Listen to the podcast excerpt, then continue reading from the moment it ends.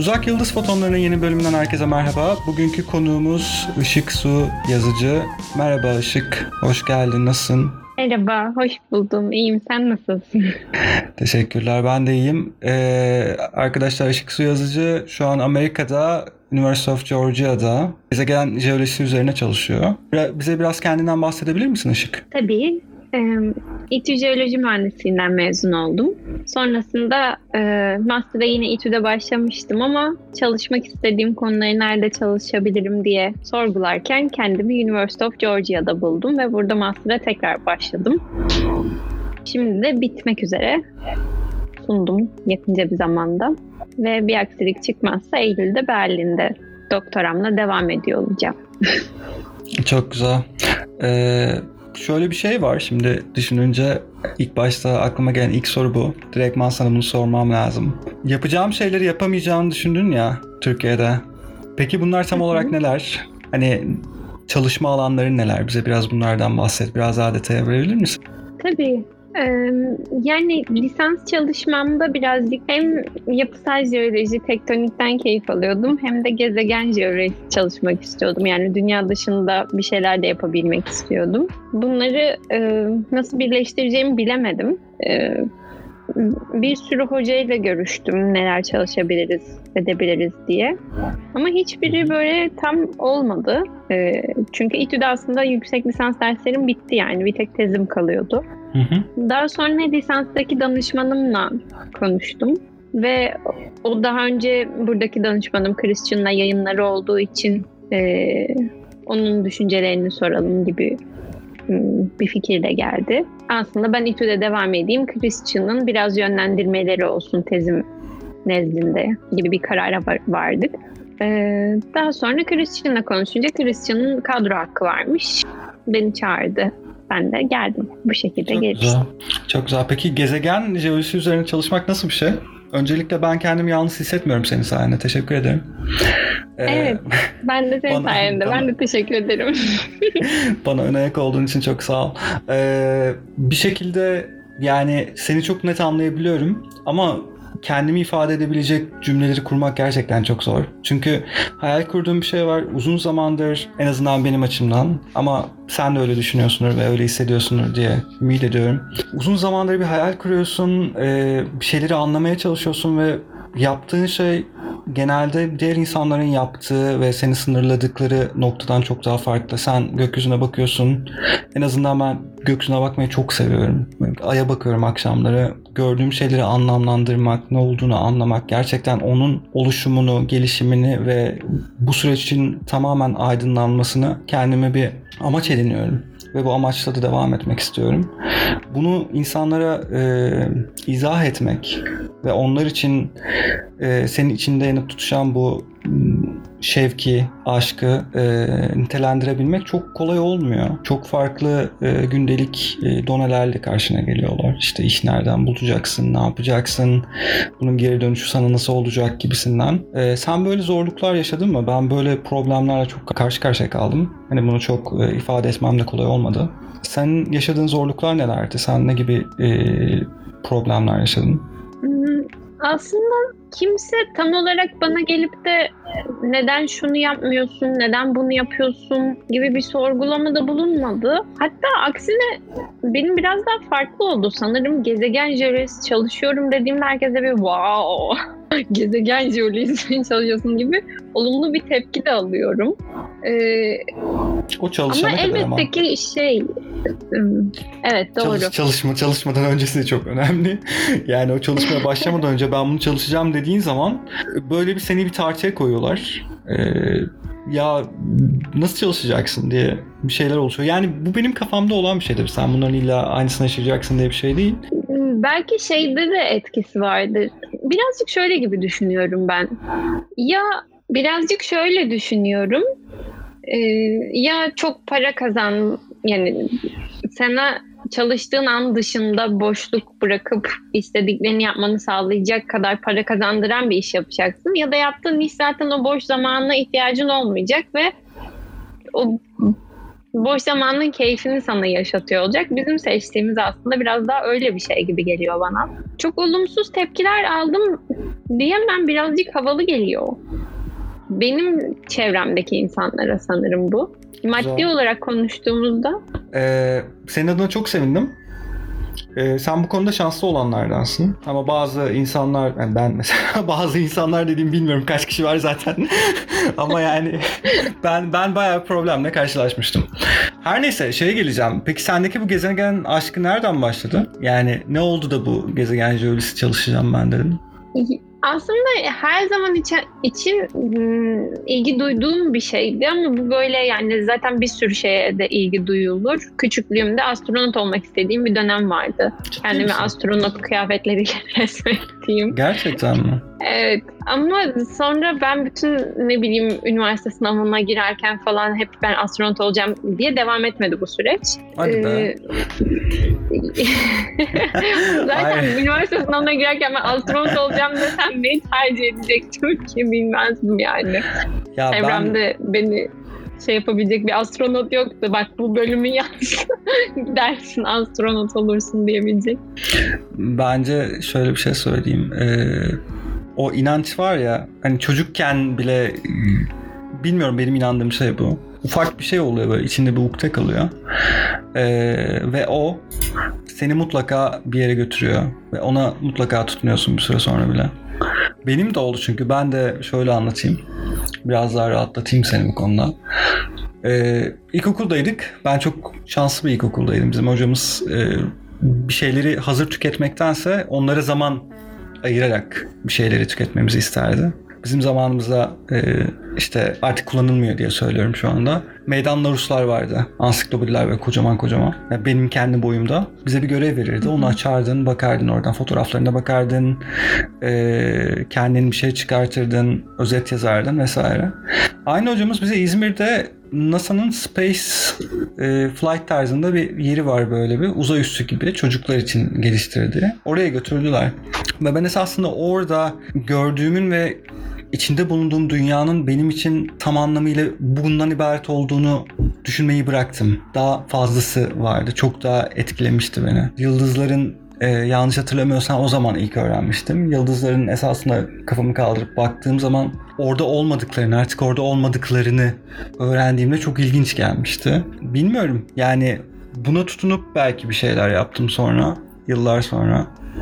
Jeolojinin ortasında. Ama senin için de bu aynı şekilde ilerledi mi bilmiyorum. Ama mutlaka bir yerde eğer küçüklüğünde kafanda bir yerde kaldıysa inan bana sonra gelip onu buluyorsun. Mutlaka buluyorsun yani. Mümkün. Belki de öyle oldu. Yani şöyle jeolojiye başladım.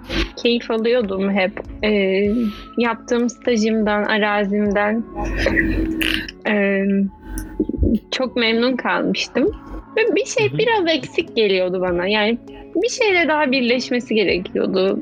Ya inter yani bir interdisiplinerlik katması gerekiyordu işin. Hatta öyle ikinci stajımı Cansuların laboratuvarında yapmıştım. Orada birazcık işin uzaya dokunabilme ihtimali beni çok heyecanlandırmıştı. Ee, keyifliydi de. Bir yandan da hayatımı sürekli laboratuvarda da hayal edemedim. Yani keyif aldım ama o da tam olmadı sanki benim için. Derken tam o dönem e, rover takımına girdim İTÜ'nün. Orada da işte diğer mühendis arkadaşlarla birlikte Mars rover'ı tasarlıyorduk Amerika'daki bir yarışmaya gelmesi gelmek için. Ve sanırım o en büyük benim için evet ben bu yolda ilerliyorum dedirten şey oldu diye düşünüyorum. Uzay jeolojisi çalışacağım. Evet ben diğer gezegenleri araştıracağım ve e, arazide keyif aldığım kısmı da bununla birlikte yürütebilirim. Yani hala yapısal jeoloji, tektonik çalışabilirim ve bunu diğer gezegenlere bakabilirim. Biraz daha o süreçteki sorgulamamda Seni o kadar oraya iyi vardım. anlıyorum ki. Robert takımı çok böyle cuk oturdu bu sürece benim için.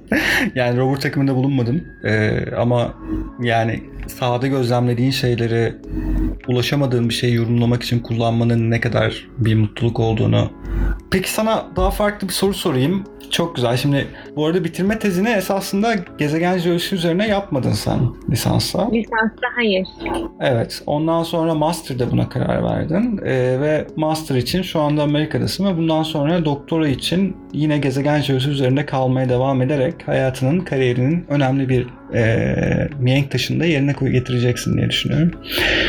Ee, bu süreçte seni zorlayan en çok şey ne oldu? Yani bunu kişisel olarak da düşünebilirsin ya bilimsel anlamda da düşünebilirsin. Mesela kendimden örnek vereyim. Benim e, kesinlikle bir İngilizce yeterliliğimin artması, Alman disiplini içerisine girip girememe durumları, işte zaman yönetimi vesaire falan. Multitasking mesela hayatımda hiç öyle çalışamadım. Çünkü benim için nedir? Bir görev verilir, bitirilir. Ama ben burada gördüm ki 3 tane görev veriliyor. Birisinin %25'i, birisinin %50'si, birisinin %75'ini bitiriyorsun. Atlaya atlaya. Hepsi aynı anda yürümek zorunda. Böyle problemlerle karşılaştın mı? Yani bir şey yapıyorsun, yarın bir şeyin ortasında başka bir şey geliyor. Onun ortasında başka bir şey geliyor. Du onlara dur, aman dokunmayayım diyemiyorsun. Onları da yapmak zorunda kalıyorsun falan. Çok enteresan. Yine bambaşka bir nokta olacak e, lisansım boyunca belki bilimsel anlamda yüz parça gibi değil ama bir sene jeoloji mühendisliği kulübü başkanlığını yürütüyordum. E, gitar kursuna devam ediyordum. Kütüphanede çevirmen olarak çalışıyordum ve o sene rover takımına katılmıştım ve bunların hepsini aynı anda götürüyordum. Bir yandan da e, bitirme tezimi yazdığım dönemdi bu. Ve buraya gelirken bana Şengör'ün lisans danışman e, hocam Celal Şengör'dü. Bana hmm. söylediği şey işine sadece odaklı kalmaya çalış, dağılma, yüz parçaya ayrılma. Benim için yazdığı referans mektubu da görüyorum ve şey demiş, e, çok fazla ilgi alanına sahip olması bazen dezavantajına Dezavantajı dönüşebiliyor. Evet. Ama dallanıp budaklanmak e, bence senin için aynı zamanda etrafından beslendiğim bir şey. Ya benim öyle ve bunda olması lazım fakat yani olmadan da olmuyor. Şimdi sen kaç dil konuşabiliyorsun şu anda ortalama? 4 falan herhalde. Öyle bir şey değil mi? Yani, yani e, Rusça konuşuyorum, İngilizce konuşuyorum, Türkçe konuşuyorum zaten. Almanca Çok zorlarsam Almanca ve Fransızca var. Küçük. Şimdi bunları beslediğin zaman sen esasında kendini besleyebileceğin birçok şeyi de beraberinde getiriyoruz. Müzik de benim için öyle. Yani açık ve net söyleyeyim şimdi. Biz ne yapıyoruz? Biz gezegen jeoloğu olarak bizim bir çalışma prensiplerimiz var. Biraz ondan bahsedelim esasında. Biz önümüze monokrom görüntüler alıyoruz ve bunları teker teker haritalıyoruz. Şimdi ben e, bir klasik müzik dinlerken atıyorum bu Chopin olur, romantik dönem veya çok daha eski gidip daha başka bir şey dinlerken işte Beethoven 7. senfoni mesela benim e, ne denir buna? Efficiency'm artıyor böyle bir bir, bir, yükseliyorum. Yani müziğe göre bir daha hızlı yapabiliyorum, daha rahat olabiliyorum. Beni bir moda sokuyor. O keşfetme moduna sokuyor ve beni bir odaklıyor. Yani ne her ne kadar hani bir şeyleri icra etmemek, tek bir şeye odaklanmak gerekli olsa da o dallanıp budaklanmak bazen her zaman değil kesinlikle. Yani mesela tezinin atıyorum doktora tezinin veya işte master tezinin son döneminde değil tabii ki. Ama yani e, başında veya bir yere işte uyum sağlarken veya sosyalleşmen gerektiğinde kesinlikle ihtiyaç duyduğun ve önemli olan bir şey diye düşünüyorum. Evet, evet. Ben yapmadığımda direkt bunalıma giriyorum. Yani kafamı karıştıracak çok fazla vaktim olduğu dönemlerde ben bunalıma giriyorum. Sürekli bir meş- açısından da bir dağılmam gerekiyor. Yani birkaç parçaya bölünmem ve yetişememem gerekiyor ki bunalıma girmeyeyim. Çok güzel işte. Onun yerine farklı projeler geliştirebilirsin o zaman şu anda. Bence oldukça mantıklı yani. Ee, bakalım bir şeyler yapabiliriz diyorum. Hani bilmiyorum başka etrafında varsa duyduğun gezegen çevresi çalışan birkaç insan daha bulup çok daha detaylı bir bilmiyorum konuşma da yapabiliriz. Bir video da olabilir veya hocalarla konuşup belirli üniversite, okullardaki daha bunun çünkü tutunması lazım. Ben bunun Türkiye'de çok büyük eksikliğini Türkiye'deki diğer gençlerin de buna ilgi duyan herkesin de bunu yapabileceğini ki bunu yapmak esasında çok zor bir şey mi Işık? Ben mi yanlış anlıyorum? Esasında çok kolay bir şey. Değil mi? Yani o kadar bizim hani işte Cansu dedin, Cansu dediğin Cansu Demirel Floyd e, geçen bölümde de konuşmuştuk kendisiyle. Cansuların bir laboratuvara ihtiyacı var. Bizim neye ihtiyacımız var? Yani düşündüğün zaman çok ekstrem bir laboratuvar veya cihazlar veya bir ekipman öyle bir ihtiyacımız da yok. Yani ArcGIS kasmasın yeter. evet bir Arc, yani bir ArcGIS belki işte modelleme bir computational power var. Yani bir ve belki en en en çok gider e, konferanslar olabilir. Çünkü network kurman gerekiyor. insanlarla konuşman gerekiyor. Yurt dışında gidiyorsun vesaire falan. Onlar olabilir. E, doğru bir adım atılır, iyi bir şekilde şey yapılırsa bu, fanlanırsa bu e, bence neden olmasın yani bu yapılabilir. Kesinlikle de olur. Belki bir gün bir yerde Türkiye Uzay Ajansı'nda neden olmasın yani. Neden olmasın? Kesinlikle, kesinlikle. Peki sana şimdi e, benim klasik sorularımdan birkaç tane sormak istiyorum. Amerika'da yaşamak nasıl bir şey? Neden Amerika'ya gittin? Sen manyak mısın? Hani e, yani önde bir Galiba imkan manyak. önde bir imkan çıktı ama neden Türkiye'de kalmadın? Yani Türkiye'de de yapabilirdin bunu.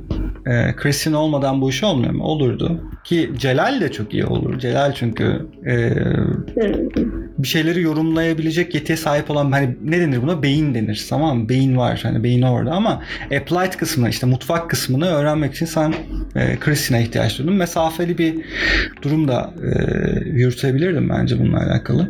Yürütebilirim. Ama... Zaten aslında ilk şeyimiz buydu bizim. Yani sormamızdaki Plan. çıkış noktası Hı-hı. buydu. Bir de ben biraz şöyleyim. Yani lisansımı teknik üniversitede yaptım ve danışmanım Celal Şengör'dü.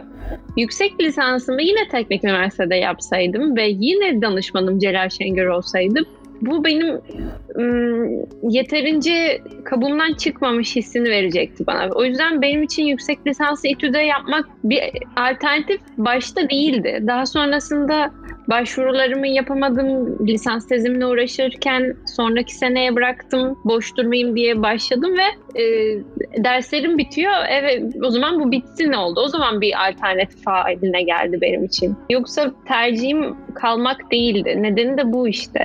Evet kalabilirdim. Çok güzel bir iş çıkarabilirdik yine Şengör'le. Ama bir değişiklik yapmamış olacaktım. Bir vizyonumu genişletmemiş Anlıyorum. olacaktım. Anlıyorum. Kesinlikle Amerika'yı tatmak, o tadı almak istedim. Belki bu şeyden de olabilir. Evet. Sen lisans tezinde Türkiye'de çalışmadın. O da var. Onu söylemeyi unuttuk. Sen Almanya'da yaptın lisans tezini. Başka bir kültürün içerisinde girip orada onu yaşayarak bir şeyi anlamak çok daha farklı. Çünkü e, çok iyi biliyorsun Amerika'da sen e, NASA'sı var, SpaceX'i var, birçok kuruluş var ve bunlar sürekli fanlanıyor. Bunlar popüler. insanlar bunları biliyorlar. Hani e, sen bir şey yaptığın zaman sana verilen değer çok daha fazla. Seni başka bir yere koyuyorlar. E, belki de bilinçaltında bunu da sorgulayıp e, ya ben bir Amerika'ya gideyim, bu kültürü alayım. Kültürü alırken bir yandan işin mutfağında pişeyim de diye düşünmüş olabilirsin. Aslında benim aklımda hiç Amerika yoktu. Yani Christian Amerika'da olmasaydı ben Amerika'yı başvurmayı bile düşünmüyordum. Dediğin gibi Almanya'ya gittim ve bir şekilde e, hoşuma gitmişti oradaki bilimsel ortamda. Benim düşüncem Avrupa'da diyordum ama sanırım içten içe hep Almanya'ydı aslında Avrupa dediğimde. Çünkü Almanya dışında aslında zaten pek de Avrupa, bir Avrupa şey, Avrupa yok gibi geliyor bilmiyordum. değil mi? Bilimin nasıl işlediğini bilmiyordum diğer ülkelerde. Ee, ne diyordum? yani Almanya'yı düşünüyordum o yüzden. Christian olmasaydı Amerika'yı e, Amerika hedefimde değil ve zaten ilk geldiğimde ben birkaç ayım sürekli az önce senin bana sorduğun soru şekline geçti. Sen manyak mısın? Neden? ne gerek vardı bu kadarına? Gerekli miydi gerçekten diye geçti. Uzakta olmaktan dolayı o uzakta olmak, sempati ya da yakınlık hissettiğim bir kültür değildi. Ve ilk geldiğimizde bir hafta bir oryantasyon mi? vardı. Hayır değil. Şu an içimde küçük bir Amerikalı Var yaşarmış durumda. Evet kesinlikle. Yaşatıyor musun? İlginç. Evet. Ve gerçekten Daha... çok büyük böyle nefret ve ne gerek var ne saçma kültür noktasından buraya geldim. Ben şu anda öyleyim. yani nefret demeyeyim ama yani işte yani ne dedim az önce sanat yok mesela. Hani sokaklar, o kültür, o bir Altstadt e, hissiyatı. Caz müzik. ya yani blues olur, caz olur. Hani bilmiyorum başka ne? Donat mı? Donat ve kahve kültürü mü mesela? Ne olabilir bilmiyorum. Ya gerçekten böyle görünüyor. Dışarıdan böyle görünüyor. Ben de böyle hissediyordum. Yediğim her şeyin aşırı yapay şekerli olmasından nefret ediyordum. Yani şey Hala hatta şöyle bir şey var. Benim danışmanım Evet, Christian aslında Alman ve evet. e, ilk dönemimde ondan aldığım dersim vardı ve sınıfta ilk söylediği kendini tanıtırken e, ben size bir şey söylediğimde, bir eleştiri yaptığımda bu size kızıyorum ya da sizden nefret ediyorum anlamına gelmesin. Ben bir Alman olduğum için sözlerim de e, şeker kaplıyor. Sugar coated değil yani Amerika'daki her şey gibi. Çok sert. Benim evet. dilimde de bu yok. evet evet çok sert böyle direkt Güzel bir söylem aslında.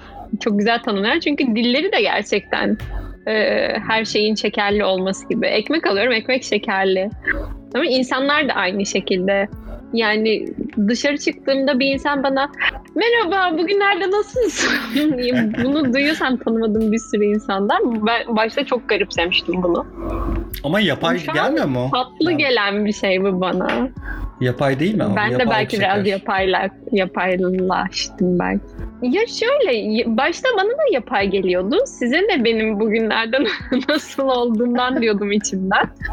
Sonra bir süre sonra bu gereksiz güler yüzlülük yüzümü güldürmeye başladı. Yapay olduğunu hissetsem de şöyle bir şey var. Evet hiçbir şeye çok samimi diye bakamıyorum artık. Ee, ama bu bir şekilde yüzümü gülümsetir hale geldi. Ve ben de yapıyorum şu an bunu. Merhaba nasılsınız? evet. Bu kültüre aş, aşikar olman yani bilmiyorum Türklerde de çok şey var. Daha sıcakkanlı. Yani gerçekten sıcakkanlıyız. Diğer hani bilmiyorum ben Alman Almanlarla kesinlikle aramızda dünya kadar fark var. Yani mesela bir İtalyan veya bir İspanyol ve bir Türk'ü bir yan yana oturt. Herkes aynı sıcaklıkta bana göre. İşte muhabbet ederler birbirlerini tanımasalar bile işte bir saat sonra kanka olurlar falan ama Almanla olamazsın kesinlikle. Yani savaş vermen gerekir. Onun buzdağını eritmen gerekir. Ondan sonra anca. Ee, az önce işte senin Christian'da dediği gibi e, direkt bu kültür olayı çok ilginç. Yani sen Amerika'da olmana rağmen e, Alman kültüründeki bir hocadan eğitim aldın ve büyük ihtimalle onun disiplini ve onun yaklaşım metoduyla bir eğitim aldın. Gerçekten önemli. Peki e, şunu şunu merak ediyorum. Orada aldığın eğitimi Türkiye'deki eğitim sistemiyle karşılaştırdığın zaman bariz farkları neler sence? Yani sorgulama veya tabii geldiğin nokta da çok nasıl söyleyeyim? Türkiye standartlarından daha ileride bir noktada İTÜ'den çıkıyorsun sonuçta. Kendine mühendis diyorsun. Ben mühendis demiyorum size. Neyse o da ayrı bir şey. Yani jeolojinin mühendisliği olduğunu düşünmüyorum çünkü onunla alakalı olan bir şey de. Ee, bunu sevenler var veya sevmeyenler var. evet, düşünüyorum. Ee, kesinlikle çok farklı. Hangisi daha iyi, hangisi daha kötü gibi bir durumda değil. İkisinin de çok farklılıklarından dolayı artısı eksisi var. Amerika'daki sistem ve Türkiye'deki eğitim sisteminden bahsediyorum üniversitedeki.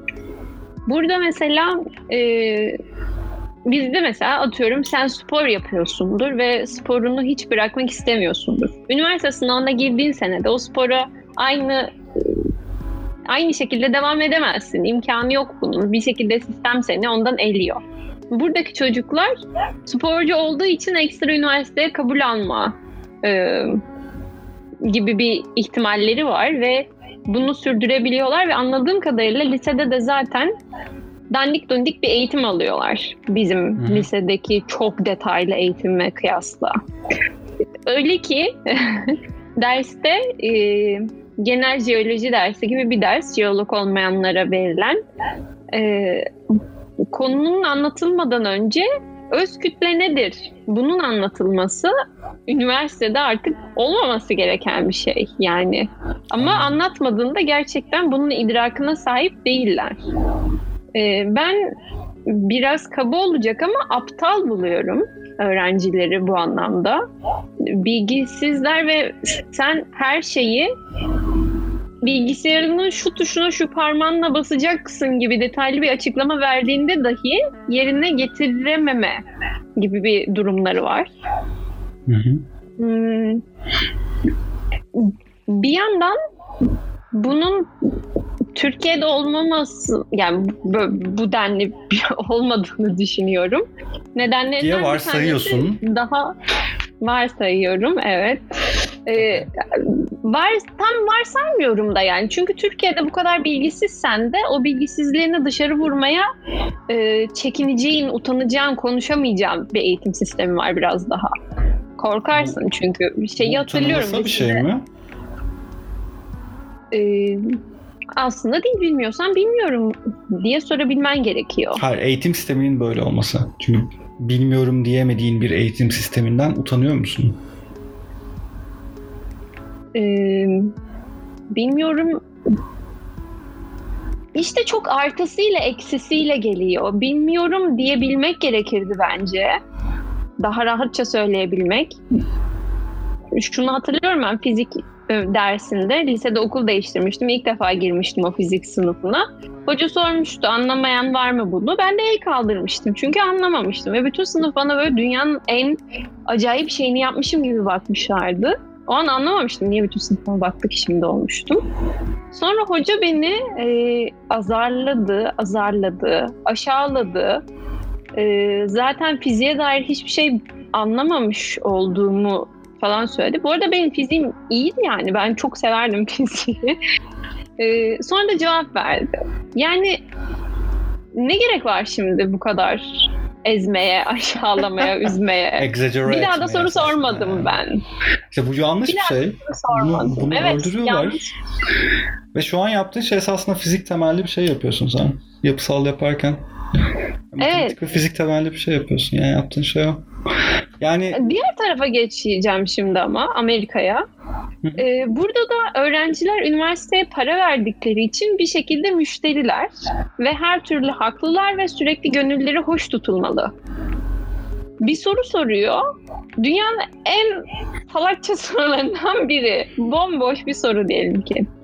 Hmm, çok güzel bir soru diye başlayıp öyle cevap veriliyor ve çocuk da şek, bu da gerçekten şeker kaplı. Dünyanın en güzel sorusunu sorduğunu falan düşünüyor sanırım ve e, balon bir özgüven ne de neden oluyor. Yani iki uç noktada büyük bir zararla geliyor aslında. Anladım. O yüzden hangisi daha iyi karar veremiyorum. Bu çok e, hem güzel bir tespit hem de yerinde bir tespit. Çünkü temel olarak kültürel e, farklılıkları barındırıyor. Yani bizde Evet. sürekli baskılanmak yani nasıl söyleyeyim sana en basiti mesela şey vardır ya e, insanın ne gelirse başına meraktan gelir diye bir atasözü var ama merak esasında Değil mi? sorgulamanın evet, temelidir. İşte sorgulayamazsa bir çocuk öğrenemez. E, başkaları sorgularsa sorgulayan kişi farklı konuma konulur. Toplum içerisinde hani kendine iyi bir yer bulamaz. Politikalarda Evet. sorgulanırsan da bastırılırsın. Hani bir şeyleri sorgulaman yanlıştır. Bilmiyorum mesela ben buraya gelene kadar hiç o kadar politika konuşan bir insan değildim. Buraya geldiğim zaman bakıyorum millet patır patır her şeyi sorguluyorlar yani. Hiç kimsenin bir şeyleri sorgulam sorgularken ya sorgularsam şöyle mi olur böyle mi olur diye bir çekincesinin olduğu bir dünya yok. Ama biz Türkiye'de genelde farkında olmadan ve içsel baskıyla e, veya şu an çok daha popüler olan bir e, terimle ne deniyor ona? E, otosansür deniyor. Kendi kendini sansürlemekle bir noktaya getiriyorsun. Ama orada değil. Peki bu şey açısından değerlendir, değerlendirdim bunu. Öğrenciler açısından değerlendirdim. Peki eğitim kurumlarının e, araştırmaları açısından ne gibi bir seviyede karşılaştırırsın? Ee, verilen eğitimde Türkiye'de teorik olarak en azından İstanbul Teknik Üniversitesi'nde aldığım eğitim teorik olarak çok daha güçlüydü. Ama e, burada sürekli bir pratik var. E, sürekli bir ödev, sürekli bir alıştırma, sürekli bir egzersiz. E, yani master'da sonuçta çok da fazla ders almadım ama dersimin yoğun olduğu dönemlerde kafamı kaşıyamıyordum gerçekten. Sürekli bir sorumluluğu vardı çünkü o dersin. Teorik olarak o kadar detaylı olmasa da her şeyi öğrenmiş oluyordum. Çünkü o bilgi illa içime oturuyordu. e, teorik olarak çok ağır ve yoğun bir şeyi çok çalışıp ya da ezberleyip geçebiliyorsun hala. Bu senin öğrendiğin anlamına gelmiyor. Ee, böyle bir fark olduğunu düşünüyorum. Yani keşke birazcık daha pratikleri arttırılsa daha güzel olurdu. Bütün üniversitelerde mi böyledir? Ya aşağı yukarı Türkiye'deki sistemde bence böyle. Çünkü ilkokul, Esasında lisede evet. aldığımız eğitim de bu şekilde hep. Teorik Teşekkür olarak çok musun? yoğun. Ee, ben geçen bir şey fark ettim. Bu yoğunluğun esasında direkt olmasa bile bir yerde bir avantajı var. Kesinlikle şey katılmıyorum. Yani bir şeyi anlamak gerekiyor. Yani çok basit bir e, ikimizin de anlayabileceği bir diyagram atıyorum. İşte plate tektonik diyagramı çiz. Ya işte phi diyagramları çiz. Normal phi, ters phi, transform phi diyagramları çiz. Bunları çocuk ezberlerse, gördüğü bu nesnel görüntüyü ve şematik diyagramı ezberlerse bir yerde sürekli takılıyor. Fakat anlamıyor çünkü neden neyin nasıl olduğunu gerçekten idrak etmiyor. Bu diyor budur, bu diyor bunu ifade eder, bu bunu gösterir, bitiyor. Fakat e, bunun bilgi tarafında getirdiği çok büyük bir e, eksik var. Kesinlikle katılmıyorum. Böyle bir eğitim sisteminin olmasını da sanmıyorum. Ama bir de pratiklik var. Bize bir şey verildiği zaman daha az yine aynı noktaya geliyor ama sorguladığın için böyle patır patır bazı şeyleri halledebiliyorsun. Böyle çok daha hızlı yol alıyorsun bazı konularda. Ee, bir Alman'da veya bir Avrupa vatandaşında diyeyim burada gördüğüm sıkıntılarından bir tanesi sorgulamak, daha çok anlamaya çalışmak, bu sürecin uzaması, uzaması, uzaması ve e, asıl gelmesi gereken noktaya bir türlü gelinememesi mesela. Aa, Böyle- bu Avrupa'nın bir problem var. hali sanırım. Böyle Evet, Almanya'dayken bunu çok hissetmiştim. Burada hissetmiyorum bak bunu. Onlar da demek ki biraz şey gibi e, alacaklarını alıyorlar ve bırakıyorlar ama yani Avrupa'da böyle derinin derinine kadar iniyorsun yani e, şey yapacaksın atıyorum. Test sunumun var. Bir yerden bir konu at- atıyorsun ortaya. İşte çarpma kriterleri. Çarpma kriterlerini ilk kim, ilk kim buldu mesela? Bütün teoriler işte 1700'lere gidiyorsun daha da gerisine gidiyorsun araştırıyorsun ve bu komple böyle film şeridi gibi, story gibi böyle geliyor, geçiyor, geçiyor, geçiyor, geçiyor. O zaman onun arkasından sonra e, işte gerçekte evet bunlar çarpma kriteri böyle böyle bunun da ama biz de bunun bunu bunu bunu bunu yap- yapıp buraya şey yapıyoruz tarzında bir anlatmaya başlıyorsun.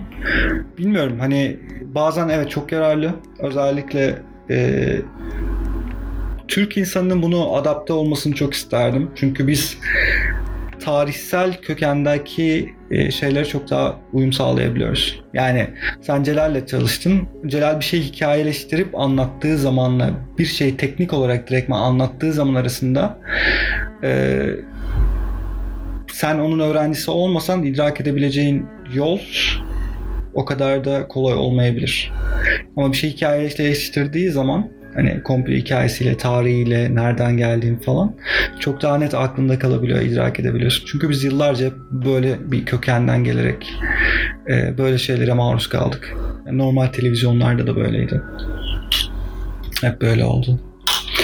Onun dışında bir de jeoloji bazlı da üniversitenin farklılığı var. Yani eğitim bazlı farklılığı buydu.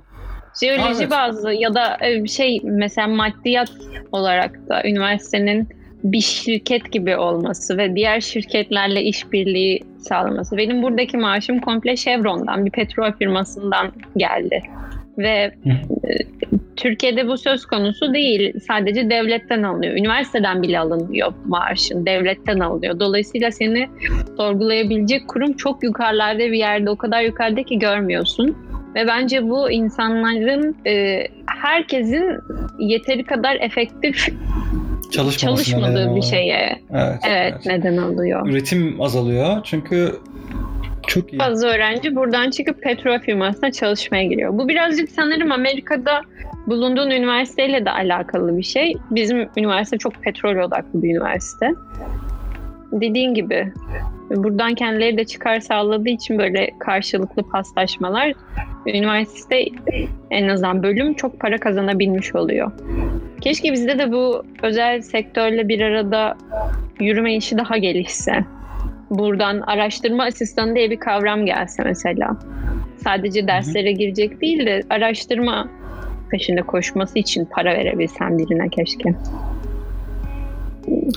Onu, Bir gün. onu da çok hissediyorum. Bir gün belki başka bir gezegende olabilir. Neden olmasın? Evet, eee, kadınlar peki? Işık. Kadınların yani daha doğrusu öğrenci kadronuzda ne kadar kadın var mesela? Geçen eee Cansu'yla da konuştuk bu konuyu. O da esasında %50 %50 falan dedi. Sizde durumlar nasıl? İTÜ'deyken bizim sınıfta e, çok ciddi bir kadın yoğunluğu vardı yani. Erkekten hı. daha çok tuk sayıcı olarak. Burada da yarı yarıya galiba. Düşünüyorum. Peki gezegen çevresinde senin gözlemlediğin nasıl durum? Hmm, kadın baskın. Kadın baskın mı? Yani evet, evet. Ee, Bizim üniversite için konuşuyorum. Zaten Hı hı. gezegen jeolojisi çalışan bir Christian ve ekibi. Bir de bölüm başkanımız Paul'ün bir tane öğrencisi Laura vardı. Ee, Christian öğrencileri de şu ana kadarki bütün doktor öğrencileri kadın zaten. Master'da benden önce iki erkek vardı galiba. Ee, ve ben. Yani bizim okul bazlı gezegen çalışmasında kadın sayısı gelmiş geçmiş olarak daha fazla. Bu çok önemli bir şey. Ee, Çünkü dönemsel olarak baktığın zaman ben bunun sıkıntısını çok net görebiliyorum. Ee, Genellikle kadınlar gezegen konusunda bile hep bir noktaya doğru kaymaya başladılar. İşte astrobiyoloji, spektral analizler, mineraloji tarzında kaymaya başladılar. Özellikle yapısal açısından eee, kadın olarak üreten sayısı çok az. 90'ların başında işte bir bizim ha- hani şaşalı böyle zamanları diyebilirsin belki gezegen jeolojisinin çünkü üretmeye başlıyorlar birçok mission andata geliyor falan. O zamanlarda bile en fazla 2-3 tane kadın var. İşte en meşhuru Maria Teresa Zuber var. İşte Apollo mission'ı, ay çalışmaları falan. MIT'de e, hala daha orada kendisi. Ah, bir hayalim onunla çalışmak o da ayrı bir şey. Neyse şimdi o kadar detaya, detaya girmek istemiyorum. Ee, Çok hoşuma giden bir şeyden bahsetmek isterim o zaman. Ee, geçtiğimiz aylarda Merkür Çalışma Grubu'nun konferansı vardı. Ve orada e, bir hanımefendiyle tanışmıştım ve konferansta böyle görüntülü bir şekilde herkesle görüşebildiğin, sosyalleşebildiğin bir ortam sağlamışlardı ve e, kucağında bebeği çıngırakla oynuyordu ve o şekilde konferansa katılmıştı. Çok hoşuma gitmişti. E, o güzel çok- bir detaydı. O Güçlü. burada da gör- çok yaygın. Yani özellikle em, kadınların bebekleriyle birlikte katılması çok yaygın. Şeye başladı bile, o da çok ilginç. Ee, NASA'nın birkaç mühendisi yanlış hatırlamıyorsam JPL'deydi. Ya Covid başladı. Biz Covid'de bari şöyle bir şey yapalım dediler. İşte onlar da bütün bu çalışmalarını falan düzenliyorlar. Ve CV'lerini güncellediler. Ve bunları işte Twitter'dan sürekli yayınlıyorlar. Hani biz şu an bunu yapıyoruz, biz bunu yapıyoruz falan. CV'lerine şey yazdılar. Ee, hamile olma, hamile kaldığım tarih ve çocuğuma baktığım tarih diye onları da koydular. Ve altlarında şey yazıyordu işte ümidimizle geleceğin yeni e, gezegenle ilgilenen bilim insanlarını yetiştirmeye çalışıyoruz gibisinden böyle bir güzel bir not vardı öyle. E, bir yılımızı buna harcadık gibisinden bir not vardı. Çok hoşuma gitmişti. E, gittikçe artıyor yani özellikle uzay bilimlerinde böyle bir talebin olması kadınlar tarafından beni çok mutlu ediyor. Ama Türkiye'de de bu sayı çok fazla değil. Yani gezegen jeolojisini de bırak. e, genel doğa bilimlerdeki kadının sayısı çok fazla değil. Özellikle yeni nesilde topluyor şu an ama eski nesile baktığın zaman şuradan çıkartıyorum onda. Ee, üniversitelerde temellerin atılması çok büyük zamanlar aldı. Ama belirli bir yıla kadar sanırım 70'lerin sonuna kadar e, doğa bilimlerini, Türkiye'deki doğa bilimlerini lokomotif olarak sırtlayan şey genelde MTA işte TPO falandı. Onlar da arazi jeoloğu olarak kadınlara çok fazla izin ve ön ayak olmadıkları için e, yeni gelen nesil dışında bir yere kadar gelişmedi bu süreç. Ama şimdi artmaya başlıyor. E, senin bu konudaki düşüncelerin neler? Hani bu güzel bir durum. Güzel bir eşitlik durumu öncelikle. Yani Cansu'yla yaşadığımız konuşmada sürekli oraya atıf veriyoruz ama o hani mühendislik tarafında da e, bulunmuş. Sen bulunmadın diyebiliyorum. O çok problemler yaşamış bu konuda. Jeoloji mühendisliğini seçmemde rol oynayan iki kişi var aile dostlarımızdan. Biri Fikri abim, biri Hadiye teyzem. Hadiye teyzem annemin çocukluk arkadaşı, lise arkadaşı, lise öncesi arkadaşı ve e, İTÜ Jeoloji Mühendisliği mezunu. Ve o kadar etkileyici gelirdi ki bana. Hem çok güzel bir kadın hem de e, kendi zemin etüdü firması var yani şantiyelerde çok güçlü. Yani yeri geldiğinde e, çok sert bir kadın olabiliyor ve bu benim çok hoşuma gidiyordu. Dediğim gibi jeoloji seçmemde ikisinin çok büyük etkisi var ve bir jeoloji mühendisi küçüklüğümden beri o yüzden bende çok güçlü bir kadın izlenimi uyandıran bir meslek. Ee, dediğin gibi birazcık mühendislik olması yani sadece jeoloji olsaydı en başından beri kadın sayısı daha fazla olabilirdi. İşin içine mühendislik kavramı girince hele bir de çalışma alanın laboratuvardan ziyade daha çok şantiye geliyor insanın aklına. Böyle olunca insanların aileleri daha e, karşı durabiliyorlar. Çünkü seçimleri kimse hür iradesiyle yapamıyor ya Türkiye'de. Ne, ne yazık ki. Ne yazık Aileler birazcık bir daha dahil oluyorlar. Ee, mühendislik kısmında yer almamam bu tatsızlıklardan uzak durmama yardımcı oldu. Kesinlikle yardımcı oldu. Ve hatta yani cinsiyetimden dolayı hiçbir ayrımcılığa uğradığımı düşünmüyorum kariyer basamaklarının hiçbirinde. Çok da minnettarım bu duruma ama bunun benim fanusumda böyle olduğunun da farkındayım yani. E, işin özellikle mühendislik kısmını yapan arkadaşlarım çok saçma sapan diyaloglarla karşılaşıyorlar. Üzücü böyle olması. Yavaş yavaş da olsa olumlu şeyler e, gör, gözlemliyoruz ama umut ediyorum ki yani daha iyiye gider. Umarım ben de. E, önemli olan şey sadece kadınların üniversitelerde olması değil buna kesinlikle şey diyorum yani. Onlar da hayatın içerisinde bir noktada bazı şeylere ışık tutmaları gerekiyor. Bu tüneling olur, işte herhangi bir yapı e, şirketi olur vesaire.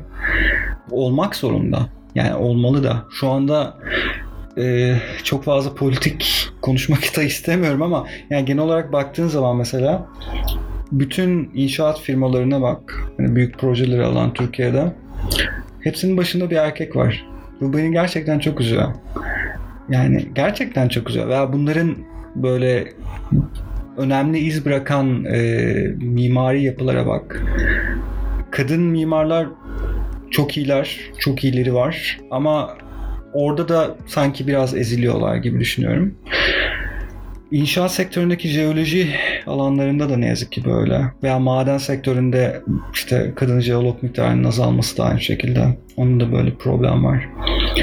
Ee, bunun bir şekilde aşılması gerektiğini düşünüyorum. Yani Anıtkabir'in bile bir kadın e, mimar tarafından yapıldığını duyunca insanlar şaşırıyorlar hala. Mesela çok ilginç.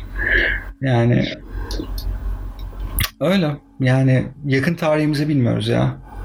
Işık. Ben bundan çok sinir oluyorum. Yani tarih biliyoruz ama bize gösterilen yere kadar biliyoruz. Yine sorgulama yetimizin tam oturmayışından kaynaklı bir şey. Yakın tarih konusunda e, çok fazla bilgimiz yok. Ve her seferinde tekrardan tekrardan bunları gördükçe şaşırıyoruz. Umarım ama bu değişir. Türkiye'nin kaderinde bu değişir. Umarım bir gün biz döneriz. Bir gün. Umarım. Bilmiyorum hani dönmek gibi bir düşüncen var mı? Şu an için. Genel Ee, Amerika'ya ilk gelirken ilk dediğim şey zaten kesinlikle Batı'nın ilmini ülkeme götürmek gayesiyle çıkıyorum.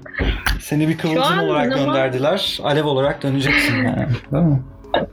E, Şu an biraz daha bakalım zaman bize ne gösterecekteyim. Yani Bu Batı'nın an- sana sunduğu olanakların artmasından kaynaklanıyor mu yoksa senin devletinin sana sunduğu olanakların azalmasından mı kaynaklanıyor? E, Olanak bazında soruyorum. Her ikisi Tercih de. bazında değil. E, Her ikisi de, her ikisi de. Çünkü şunu düşünüyorum. Ben bir araştırma asistanı maaşıyla Hı hı. e, tabii online olmasının çok büyük etkisi var. Üç tane konferansa katıldım bu sene. Bunu? İTÜ'de olsaydım yapabilir miydim? Yapamaz. LPS. Yapamaz. Ve işin daha güzel kısmı geliyor. Şimdi üniversite o paraları bana verecek. Tabii. Reimbursement. Bu kısmı da gerçekleşmeyecekti. Yani maaşım hayat standartımı çok düşürmeme neden ol- olacaktı belki bu konferanslara katılmam. Ve sonunda bu para bana zaten geri dönmeyecekti, gidecekti. Bu çok yazık geliyor yani. E çünkü sen orada Birazcık- esasında kendinle birlikte üniversiteyi de geliştiriyorsun. Yani olması gereken şey bu. Çünkü sen herhangi bir yetide e, bilmiyorum bir şey sundun mu? E, ama sunduğun zaman bile kendi üniversiteni temsil ediyorsun. Tabii ki bir noktada onların bunu finanse etmesi, destek çıkması gerekiyor ama bu en temel problemlere inmemiz gerekiyor bu noktada ışık suya. Yani kültürel olarak bilim kültürünün yerleşmemesi veya bizdeki üniversitelerin ne olursa olsun çalışma mantıklarının işte bilimsellikten ne kadar uzak olduğu konusuna falan geliyor.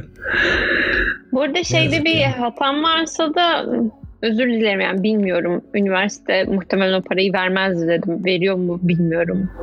Ee, vermediğini varsaydım. Büyük ihtimalle vermiyordur diye Zannetmiyorum. varsaydım da söyledim. Yani işte bunları ım, bir bütün halinde Batı'nın olanaklılığı ülkenin olanak eksikliği bir arada. Sadece Batı da değil ya. Sadece Batı da değil. Geçen gün ne duydum? Japonya'da e, hı. ilkokula giden bir çocuğun makalesi yayınlanıyor. Çocuk e, bir böcek türü varmış o bölgeye ait. Hı hı. Her sabah akşam çıkıyor böceğin davranışlarını not tutuyor. İlgisini çekiyor. Ve üniversiteye gidiyor. Ee, bir profesör bunu yayınlamaya e, razı geliyor ve yardımcı oluyor çocuğa. İlk yazar, makalenin ilk yazarı ilkokul çocuğu. Çok güzel. Bu muhteşem geldi bana ya. Çok tatlı bir olay. Yani oradaki profesör de şey demiyor. Ben birinci olayım da sen ikinci yazar olursun da demiyor. Çünkü neden?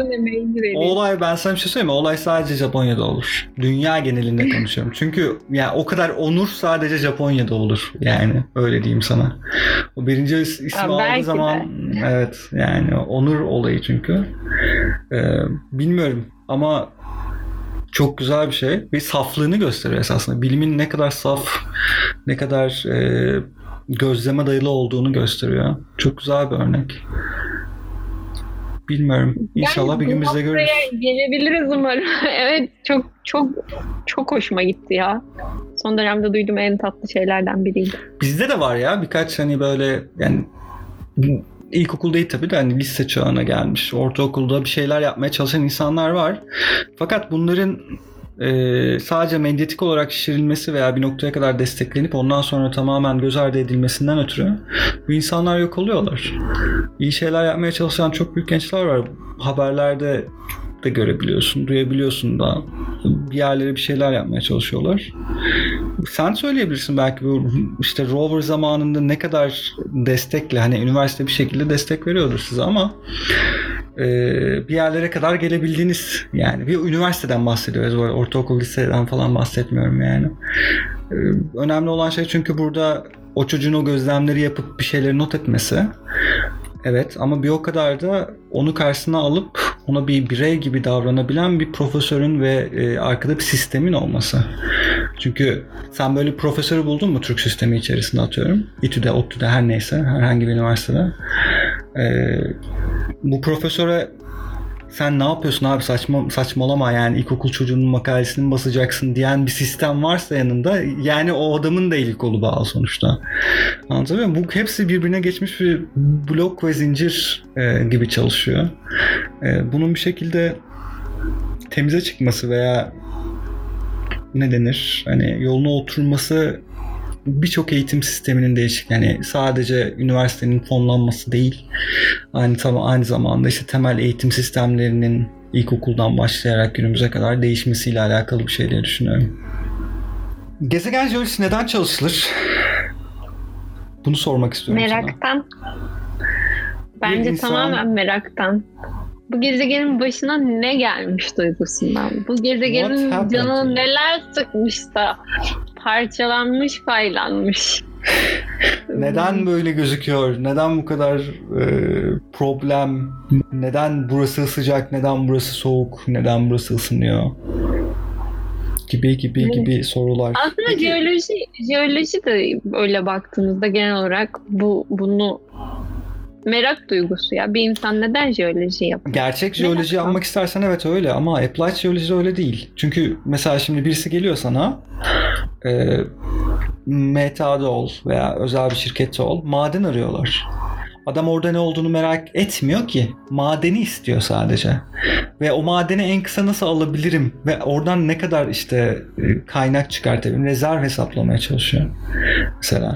Ama tersine dönüyor bu olay. Yine eğitimsizliğe ve e, bir şeyleri tam anlamıyla yapamamaya geliyor. Gerçekten merak etse orayı. Adam akıllı işte yapısal haritalamasını yapsa, analizini yapsa, bütün her şeyini ortaya koysa e, belki daha az para harcayacak. Belki direkt olarak bakması gereken noktaları belirleyecek ve ona göre mesela sondajını yapacak gerçek jeolojisini ilk başta adam akıllı yaptı. Sonra yapısal jeolojisi ve oradan da kazancı elde edecek. Ama bizimkiler gerçek jeolojiyi kesip atıp direktman e, applied'a geçiyorlar ne yazık ki. İşte bu çok daha ıı, köklü bir soruna ıı, şey nedeni çok daha köklü bir sorun. Çünkü o insan belki de zaten merak ettiği şey bu dünyada jeoloji değil. Ama ona para kazandıran şey jeoloji. Ama merak ettiği bölümü seçmedi zaten ya da okul belki bu noktada, de böyle gelişti. Bu noktada bütün hani üniversitenden bağımsız olarak soruyorum sana. Jeoloji öğrencilerinin çok kolay yetiştiril, çok kolay mezun edildiğini düşünüyor musun? Benim gerçekten mezuniyet kısmında anam ağladı tam olarak olan buydu başıma gelen. Evet. Genel anlamda soruyorum ya. Sadece bir üniversite Genel olarak, olarak değil. Ben öyle düşünüyorum çünkü... Şunu duyduğumu da hatırlıyorum ben. Yapısal jeoloji, mühendislik jeolojisi, mineraloji bunların tek bir hoca tarafından öğretildiği üniversitede duydum. Nasıl mümkün olabilir bu? Hmm, yani 1700'lerde mümkündü. Frederick Wilhelm'ler falan onlar Bayağı zamanda mümkündü ama ama yani günümüz Türkiye'sin günümüz Türkiye'sinde hani bir insanın ortalama olarak bu dersleri verebilecek yetiye sahip olması zaten bilmiyorum 20 yıl 30 yıl falan yani. Ee, zor gerçekten zor. Ee, yani bu durumda tek bir bazda düşünemiyorum. ben tamamıyla e, çok fazla gereksiz mezun verildiğini düşünüyorum. Bak benim tamamen Kesinlikle. bütün görüşüm. Bu A Üniversitesi Aslında... B Üniversitesi diye söylemiyorum. Nedenini söyleyeyim sana. Almanya'da ben buraya geldim. Abi adam lisanstan çıkmış. Öyle bir donanımı var ki. Yani çok Değil net mi? söylüyorum. Yani bir ben bir tane Alman jeoloji lisans mezunu bir öğrenci getireceğim. Türkiye'den istediğim bir doktor öğrencisiyle yan yana koyalım. Tamam mı? Ve yeterlilik sınavına sokalım. Bak bu kadar net söylüyorum. Hani full artı fuller. Ee, hepsi değil. Hepsi değil. Ama yani maksimumları full altı fuller. Çok aşırı yetileri var. Yani İngilizlerin eğitim sistemini biliyor musun bilmiyorum. Onlarda mesela master yok direkt doktoraya geçiyorlar. E, çok iyi eğitim verdikleri için geçiyorlar. Yani bazı noktalarda master da gerçi doktorun içerisine yediriyorlar falan öyle bir durumu var. Ama bizde çok fazla bir insan o yetiye sahip olmadan daha doğrusu yetiye sahip olmamak da bazen onların suçu olmaya aldıkları eğitimle alakalı olabiliyor ama e, hak etmedikleri halde hak etmedikleri konuma gelmiş durumdalar. Öyle söyleyebilirim. Bu benim düşüncem tabii. Kesinlikle bu böyle ya. Kesinlikle bu böyle. Ya aslında bazı üniversiteleri artık tercih edilmediği için bir sürü bölüm kapandı diyebiliyorum. Bir sürü jeoloji mühendisliği bölümü pek çok üniversitede kapandı.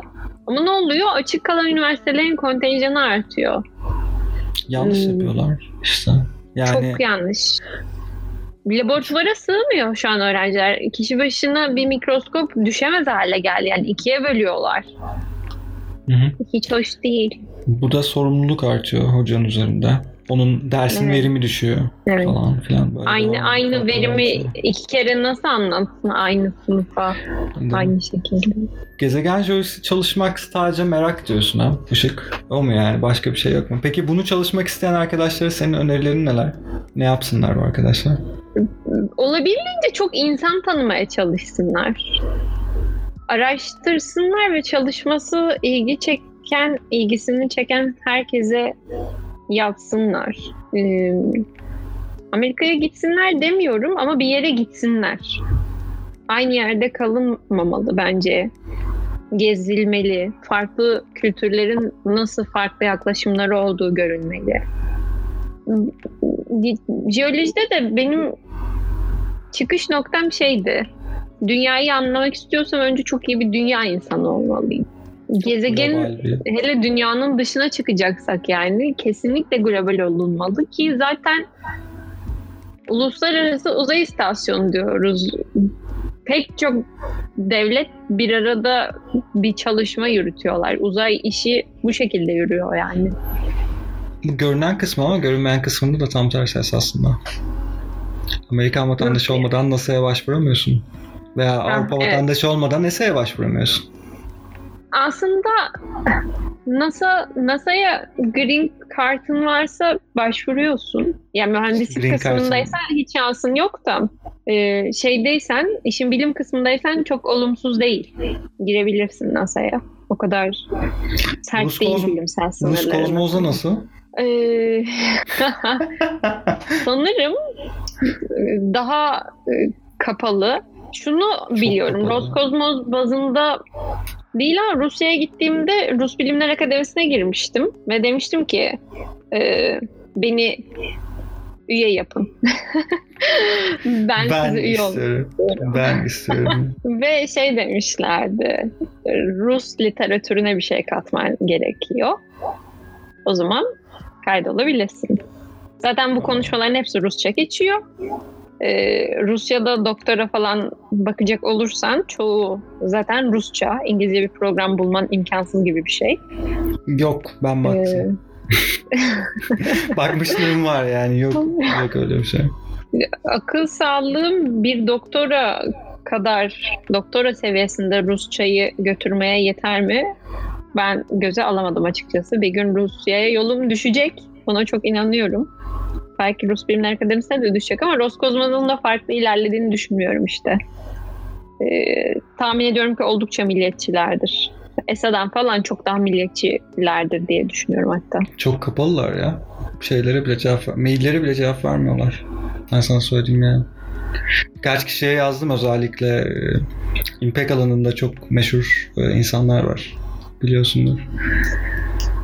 Onlara yazdım ama Dönmedi yani. İngilizce mi ya? İngilizce yazdım tabii. Bu Almanlar gibi aynen. Almanca yazarsan bir gün içerisinde cevap alırsın. İngilizce yazarsan bir hafta olabilir. Yani o iş öyle. Klasik. E, Fransızlar da daha da öteymiş. Şöyle bir aya kadar falan gidiyormuş. İngilizce yazarsan bir ay sonra falan alıyormuşsun. Güzel.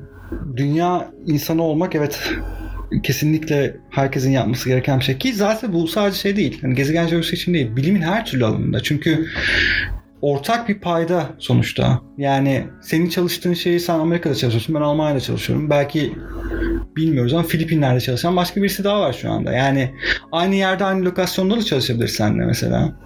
Aynı konuya çok yakın bir şey de çalışabilir. Yani o yüzden dünyanın içerisinde olmak çok önemli. Evet. Sürekli e, Sanırım çok haklısın. Gezegen jeolojisine daha spesifik bakarsak büyük ihtimalle uzay görevlerinde yer alabilen ülkelere bir dokunmak gerekiyor diye düşünüyorum. O, o farklı bir his katıyor yani. Evet ben bu işin içindeyim. Hissini daha sadece iyi veriyor. literatürde değilim ama bir parçasındayım, bir işe yarıyorum Evet, hissediyorsun. Evet, sadece literatürde değilim çok güzel bir tanım oldu. Düşünüyorum mesela Christian yönetseydi ben bunu İTÜ'de tamamlasaydım aynı ürünü bile ortaya çıkarsam e, hissi bu olmazdı. Bilimsel olarak beni getirdiği nokta bu olmazdı.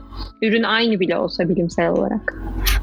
Anlıyorum. O havayı koklamak, Havasını, su- suyunu böyle tatman lazım. evet, Kültürünü uzay alman görevi lazım. yapan milletlerin. Tabii havasını, öyle canım suyunu. ben ben ilk işte staja gittiğimde Üniversiteye gitmiştim.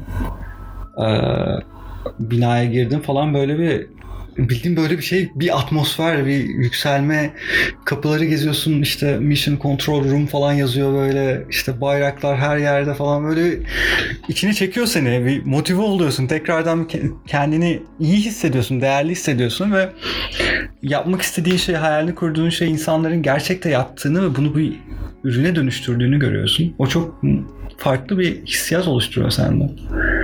Ben öyle Evet, hissetmiştim. evet. Çok Kesinlikle katılıyorum. Okey Şimdi...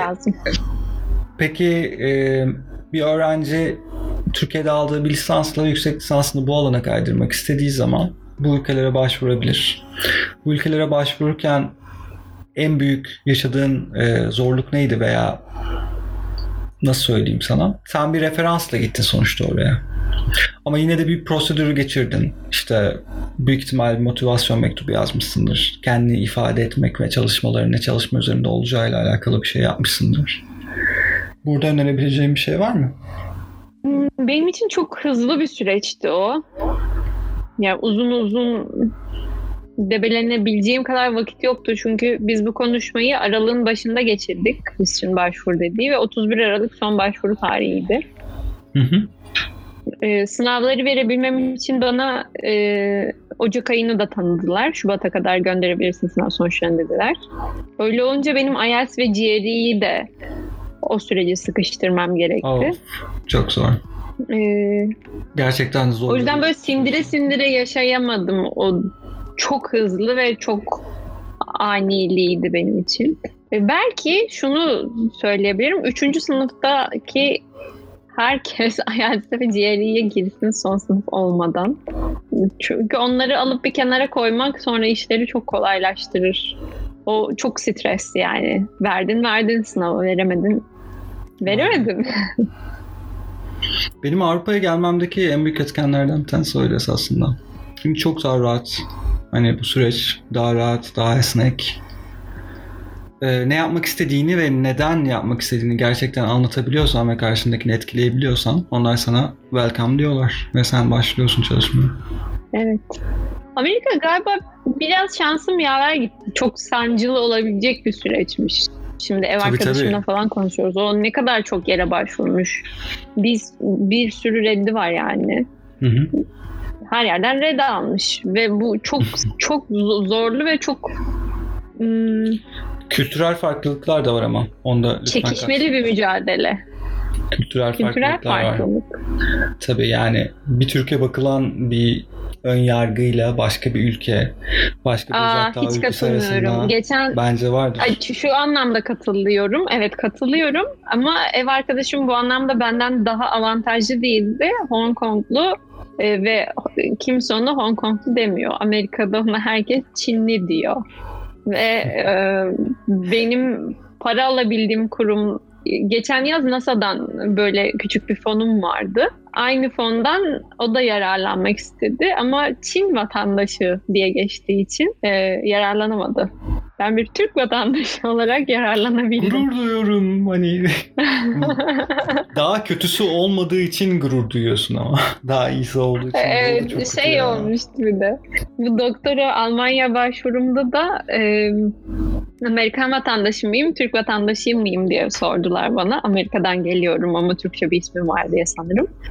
E, Türk vatandaşı olduğumu söyledim. O iyi bu bir avantaj dedi. Çok kolay. Ben de böyle nasıl bir avantajı olduğunu merak ediyordum. Yani İran ya da Kuzey Kore olsaydı sıkıntı olabilirdi.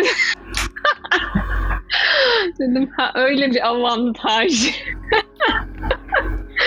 Şimdi şeyden e, Amerika'dan Almanya'ya geldiğinde de Türk olmak esasında bir avantaj.